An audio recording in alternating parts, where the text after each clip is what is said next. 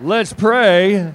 Let's pray, and then we'll bring Tessa Cothran up for our devotion. Heavenly Father, we love you. We thank you that the story that you have laid out through all time, Father, you actually include us in your story. That, Father, uh, you tell us that now that we belong to Christ, Father, all of those promises that you made to Abraham and his descendants now apply to us. And we're so grateful for the gift of your Son.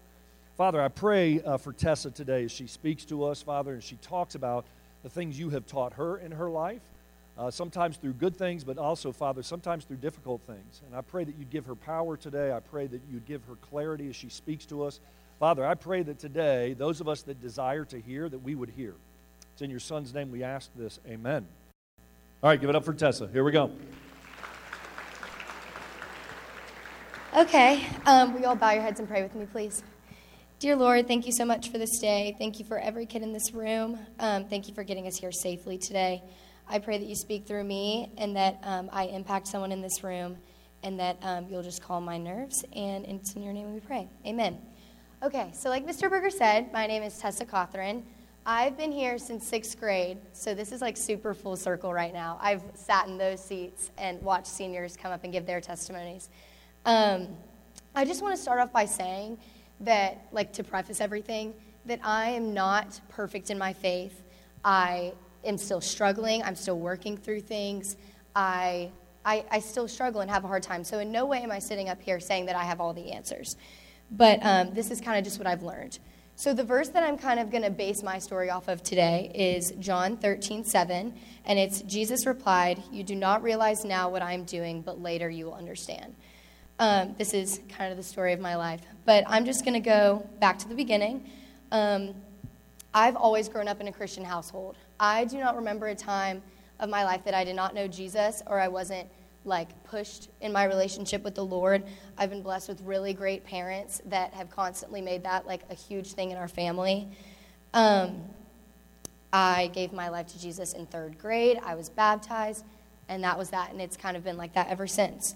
But um, I don't really feel like my testimony begins there. I feel like it more starts um, in the height of COVID in spring of 2020, so like late March. Um, there was a major family dynamic change. My parents got a divorce, and this was like a huge um, trial that I went through. But I'm kind of going to break up my testimony into three things, which are going to be relationships, comparison, and identity, and um, what I've learned through that. So I'm going to start with relationships. Um, because we were quarantined at that time, I obviously wasn't able to hang out with friends or be with any of the people that I was normally with. So I was kind of isolated from my entire support system. Even though divorce is unfortunately pretty, un- pretty common, I was almost embarrassed about what was going on in my family and I didn't really know how to process it. So the divorce process began in late March, and I didn't tell any of my friends until late April. So for about a month there, I was going through a really hard time mentally. Like just being alone and not telling anyone was really hard on me. Um, in that time, I can confidently say that I was the most lonely and angry at God that I'd ever felt. And I was angry at Him for allowing this to happen in general, but also allowing it to happen during a time where I had absolutely no way to distract myself. Um, I was stuck in the house where all of this was going on, so I kind of felt trapped in this place of sadness. But because I was so isolated and alone, I quickly learned that I had nobody else to turn to in those moments other than God. Um, I didn't want to talk to my parents about it because they were going through worse, if not the same as me. So it wasn't something that I really wanted to open up about or that I was ready to open up about to them because I didn't, I didn't want to put more pressure on them or make them feel worse about what was going on and that it was affecting me so harshly. Um, so I started talking to God. I started making a point to pray every time my head would hit the pillow, and I would fall asleep praying every night, which is something I had never done before. I'd always been kind of inconsistent with prayer. I would do it before meals or whenever I remembered when I had a test, but I never like had a good like relationship with the Lord where I felt comfortable just talking to Him like He was my friend. Um, but as those nights of prayer went on, I continually started to pray for peace and strength in the situation. And I soon realized that God was not just going to give me strength, He was going to give me a situation to be strong in. And that was what I was going through. I had a situation to be strong in. And beginning that routine of prayer changed my life because it totally changed my mindset from I'm going through this alone to I'm going through this with God. And I remember on May 1st, they were lifting COVID restrictions so that you could gather in small groups, and I knew I had to tell my friends before then.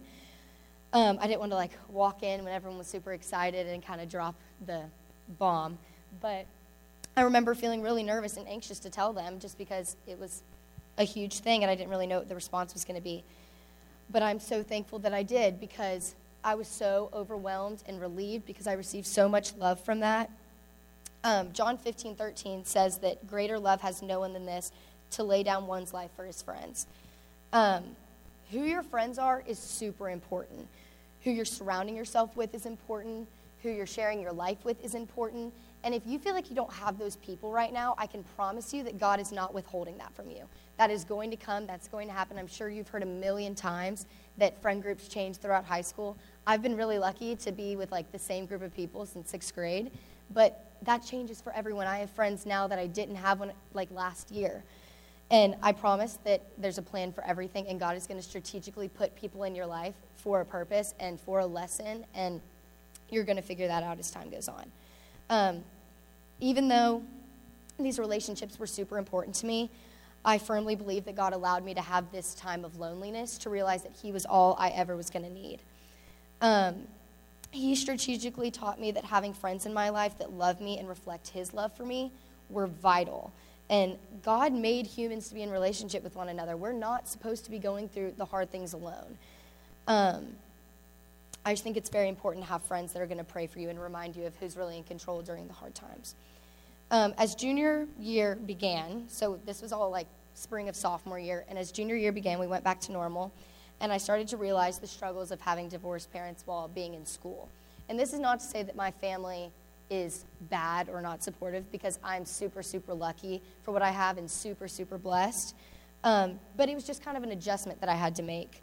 And it was hard to like switch houses in the middle of the week and keep track of what homework was where. And um, Coach Holmes would know this. I always wore the wrong practice uniform to, to cheer practice because I could never keep up with where to bring what when we were going back to school. Um, junior year is already really hard academically because it's some of the first grades that your colleges are going to see on your transcript. So I was just super overwhelmed. But during that hard time for me, I was placed in Coach Carr's Brit Lit honors class last year. And it was a small class, but because of that, we spent a lot of time pouring into each other and talking about life, probably more than we were talking about English. But um, I wasn't complaining about that. Um, those relationships that grew out of that class for me were some of the most influential ones I've met at B- I've had at BA. And I found people that I hadn't known all too well before the class, but I can easily say have like changed my life since then. They would send me Bible verses and check in on me and just knew exactly what to say when I needed it. And I finally felt comfortable opening up to more people than just my immediate group of friends about what was going on at home. Um, all this to say that God can work through any situation, even if it's as simple as an English class. And I know I wouldn't have gotten through what was going on with me um, if I didn't have those people that God placed in my life to help me during a time that I was feeling pretty overwhelmed. Okay, that's relationships. My second point is about comparison. This lesson is a pretty big one, I feel like, especially in today's day and age. I've always struggled with comparison, um, as I can imagine a lot of us do, with social media. That makes that a pretty tough battle um, to see everybody's lives and wish that you had something that they have. But in my specific situation, this might sound kind of weird, but as time went on, I started to like struggle with comparison to other families in a way.